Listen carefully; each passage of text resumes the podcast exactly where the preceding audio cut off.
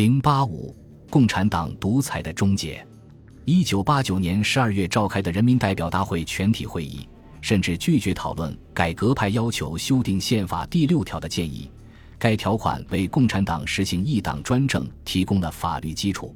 发生争论的那天，戈尔巴乔夫因这个问题攻击安德烈·萨哈罗夫，并拒绝给他发言权。我当时在想，为什么戈尔巴乔夫如此坚决地反对这个建议？当我同亲近戈尔巴乔夫的人，诸如亚历山大·雅科夫列夫讨论这个问题时，我所得到的答复是时机不对，或者是实际上。我们已经实行了多党制，只要看一看波罗的海沿岸诸国的情况就知道了。后来我才得知，戈尔巴乔夫、雅科夫列夫以及谢瓦尔德纳泽在一九八九年时曾就结束共产党合法的独裁专政问题，试图得到政治局的支持，但没有成功。戈尔巴乔夫在十二月的人民代表大会上。对萨哈罗夫以及其他改革派的粗暴态度，可能是因为他不得不为一个他反对的东西而辩护的缘故。他可能知道要求结束共产党独裁专政的那些人是对的，但是他对这些人在公开场合向他提出这一建议不满意。他受共产党纪律的约束而必须反对这种建议。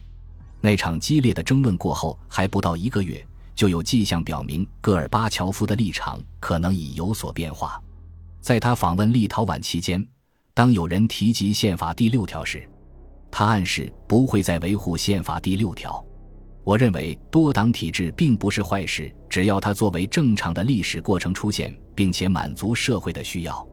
莫斯科的政治观察家们把戈尔巴乔夫的这一声明解释为一种试探性的气球，赞成结束共产党独裁专政的情绪显然正在酝酿中。二月中央委员会全体会议召开的前几天，我打电话给苏联政府报纸《消息报》的编辑伊万拉普季夫。拉普济夫的观点与戈尔巴乔夫非常接近，但是他能比政府官员更加坦率地讨论这些问题，每个问题都能从他那里得到详尽而迅速的答复。他的讲话速度快，并且常有省略。这要求我必须高度集中注意力，以免遗漏任何一个重要的字。以前我曾听人说他讲的东西很有价值，他的观点和预测往往异常准确。当我问及有关宪法第六条的问题时，他说在召开下一届人民代表大会全体会议时将删除这一条款。他坚决主张建立法治，同时认为，除非剥夺共产党凌驾于普通政府部门之上的权利。否则，法治就不可能实现。正如他所指出的，习惯于控制其他三个政府部门的第四个政府部门必须转变为一个普通的政党。拉普季夫还说，他赞成实行总统制，这样戈尔巴乔夫在共产党中更有自主性，共产党对整个国家的行政控制也将被打破。赞成实行总统制还有其他一些人，诸如费德罗·博尔拉茨基。他是赫鲁晓夫的演讲稿撰写人，《现世文学报》编辑。这是一份在知识分子中有广泛影响的周报。但是，戈尔巴乔夫直到1989年秋还反对这种主张，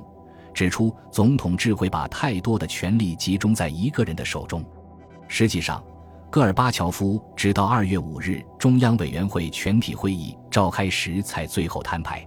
召开中央委员会全体会议的正式理由是确定下一届党代会召开的日期和通过一项提交党代会讨论的计划草案。只有党代会有权改变共产党的体制。戈尔巴乔夫迫不及待地要在下届党代会之前贯彻他心目中的改革。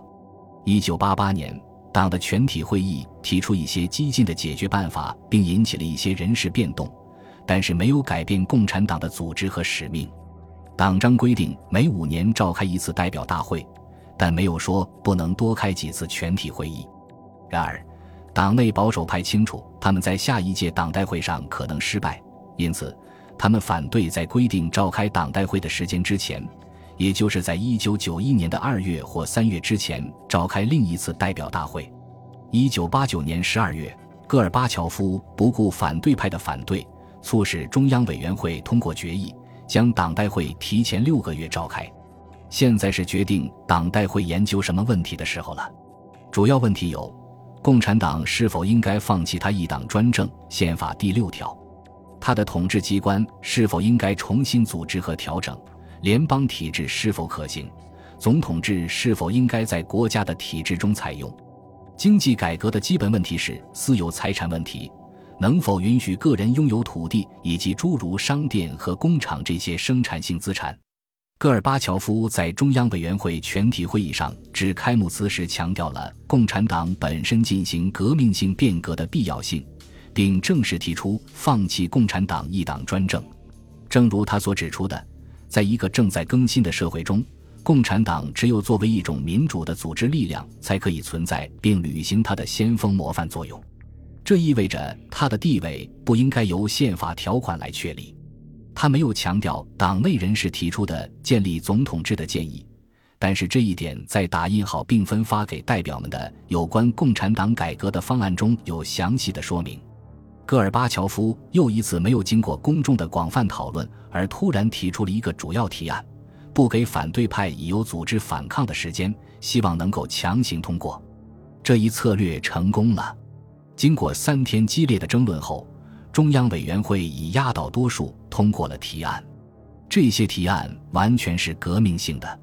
如果这些提案能够得到落实的话，这些重大的改革步骤会创造一个完全独立于共产党的最高权威。共产党自身只有赢得选举才能继续掌权。我很清楚戈尔巴乔夫为什么提出这些提案，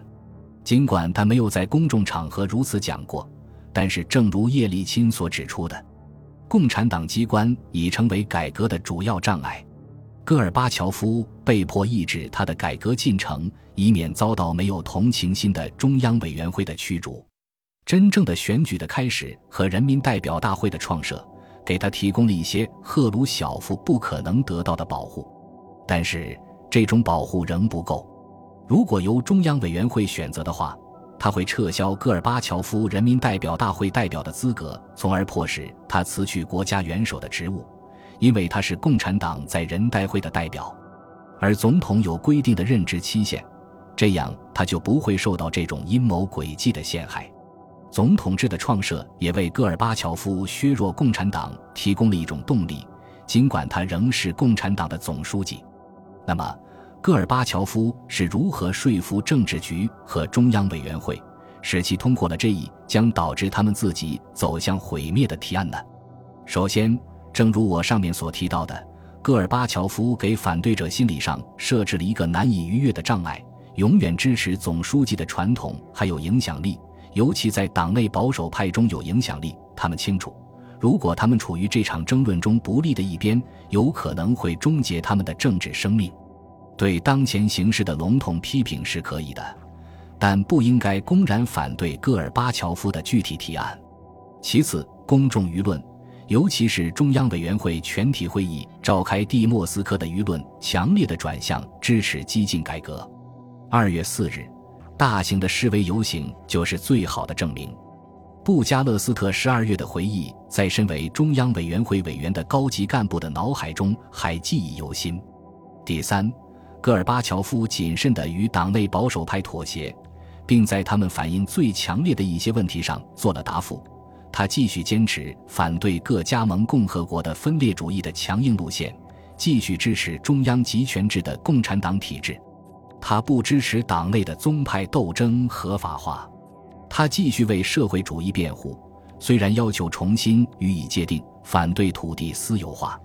这些妥协最终削弱了改革的力度。但在一九九零年一月时，戈尔巴乔夫不是没有认识到这一点，就是认为总统职位的设立和在宪法中增加承认多党政治体制的条款是先于其他方面的改革的。在他摆脱党内上层人物把他赶下台的危险之前，他不能在所有的方面推进。实际上，二月中央委员会全体会议上的争论是激烈而广泛的。一个接一个的发言者指出国家的危机和共产党的危机，大多数发言者的讲话有一种潜在倾向：国家需要更强硬的领导来恢复纪律。尽管这些言辞是针对戈尔巴乔夫的，但同时也使得反对他设立总统职位的提案更为困难。戈尔巴乔夫含蓄地说：“好吧，你们想要一个更强硬的领导，这正是一个机会。利加乔夫无疑说出了许多与会者想说的话。他指责政治局和政府在推行改革过程中犯了严重的失职和错误。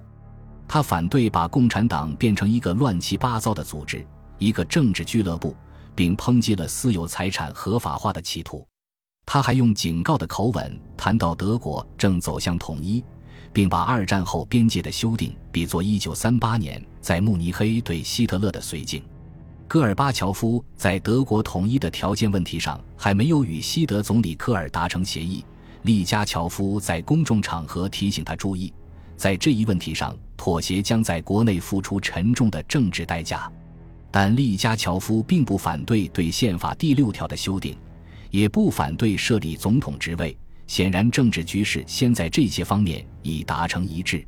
另一方面，叶利钦却不受政治局纪律的约束，利用这一机会提出了改革共产党的十点计划，基本上是民主讲坛观点的概括。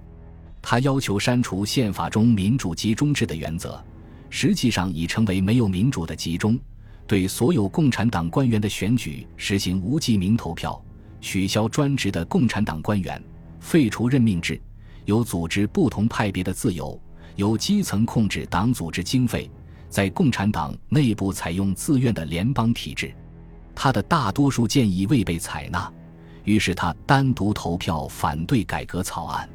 立陶宛是另一个有待解决的问题。十二月二十五日，中央委员会全体会议推迟对脱离关系的立陶宛共产党作出决定，以等待戈尔巴乔夫一月访问这个加盟共和国。现在这个问题不能再拖了，这次又是十二月全体会议的重演，双方都坚持他们以前的观点。戈尔巴乔夫继续坚持中央集权的共产党体制，而分裂主义领导人布拉佐斯卡斯拒绝改变去年十二月在维尔纽斯党代会上投票脱离苏联共产党的决定。在这一问题上，双方唇枪舌剑，但全体会议通过的决议却显得比较温和。他在谴责大多数立陶宛共产党员脱离共产党的同时，表扬了一小部分仍然忠于莫斯科的立陶宛共产党员。因此，会议决定把共产党在立陶宛的财产置于这一小部分人的控制之下。同时，中央委员会请求立陶宛共产党重新回到苏联共产党的怀抱，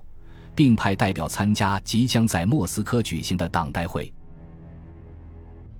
本集播放完毕，感谢您的收听，喜欢请订阅加关注，主页有更多精彩内容。